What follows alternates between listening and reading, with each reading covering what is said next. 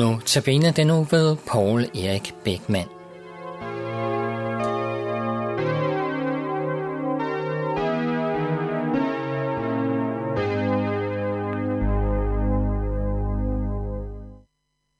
Kære lytter, temaet for denne uges notabene er en rejse i Moder Teresas univers.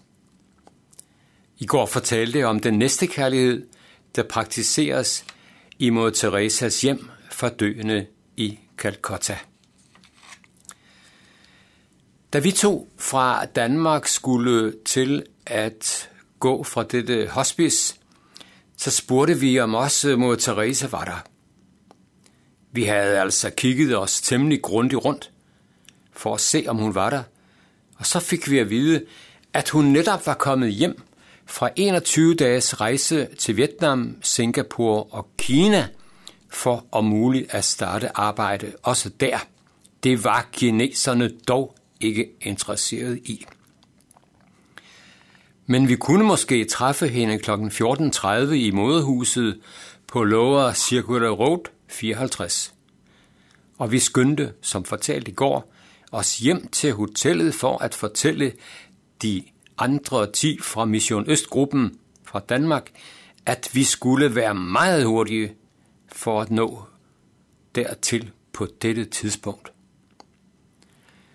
Kort tid efter sad vi i en cykeltaxa, to personer, og sagde til chaufføren, at vi hurtigt skulle besøge Moder Teresa. Yes! Og så trampede han hårdt i pedalerne.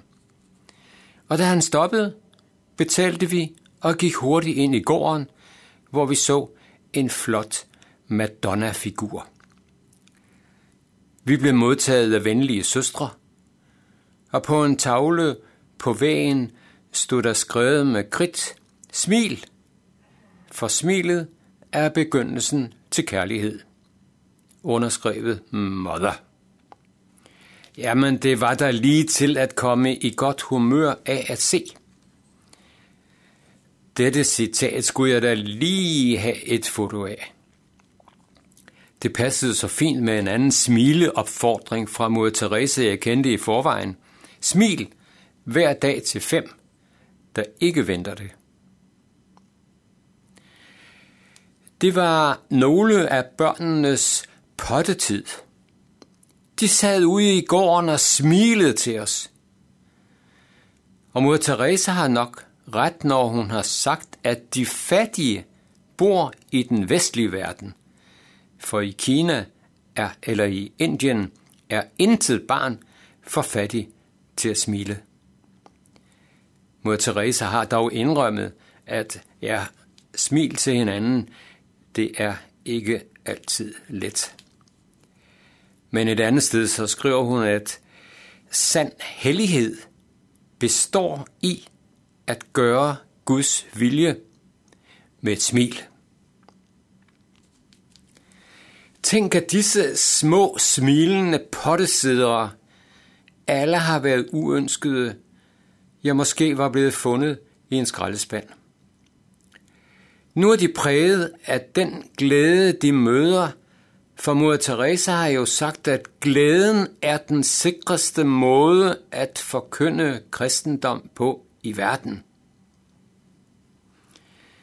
Og disse små, de skal møde ånden fra ham, der vil være med dem alle dage ind til verdens ende, som det bibelske løfte lyder, også når vi fejrer barnedåb.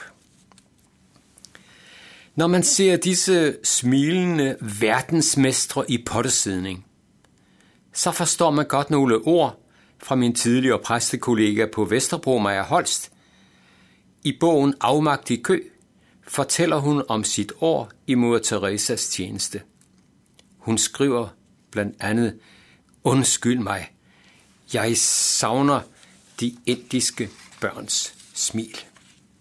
Tænk, så man går i Danmark og mangler de indiske børns smil. Moder Teresa blev engang af en journalist spurgt, om der ikke var alt for mange børn i Indien, når hun nu reddede mange, som ellers ville dø. Det fik journalisten et klart nej til. Gud har altid omsorg. Disse børn er hans liv, der kan aldrig blive nok af dem. At bevare liv, Kristi liv, i barnets liv, det er vores liv.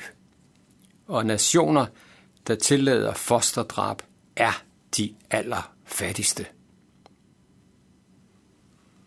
Jeg smiler glæde af dejlige ord. Derfor siger Paulus det så stærkt i Filipperbrevet kapitel fire. Glæd jer altid i Herren. Jeg siger igen, glæd jer. Jeg glæder af styrke og kærlighed. Mother Teresa har sagt, at glæde er lig med kærlighed. Hun kalder lige frem glæden et kærlighedsnet, man kan fange sjæle med. Søstrene viste os op i børnenes sovesal, hvor mange børn lå lige så stille. Børn, der var uønskede af deres forældre. Søstrene spurgte, om jeg havde lyst til at se deres lager med Mother Teresa-tæpper. Jo, og de lignede lige bestemt dem, som mange flittige damer i mit hjemsogn Melby fabrikerede, bestående af farvestrålende firkanter. De blev givet til mange hjemløse, der sov på fortovene. Vi spurgte, om Mother Teresa var hjemme. Ja, om vi så kunne træffe hende. Ja, det her er altså ikke hendes hjem. Så skal I altså længere op ad den her gade, for der har hun sit moderhus. Gys! Klokken var lige ved fjorten tredive, hvor hun måske kunne træffes.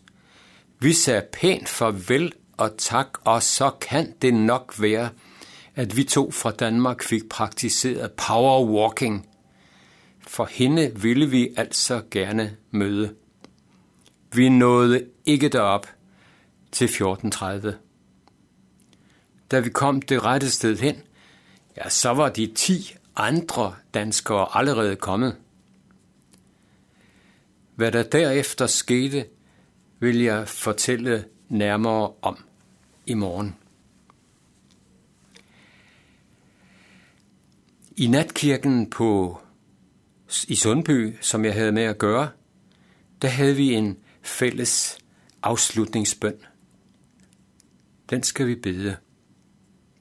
Himmelske Far, vi takker dig, fordi vi frit kan samles i dit navn.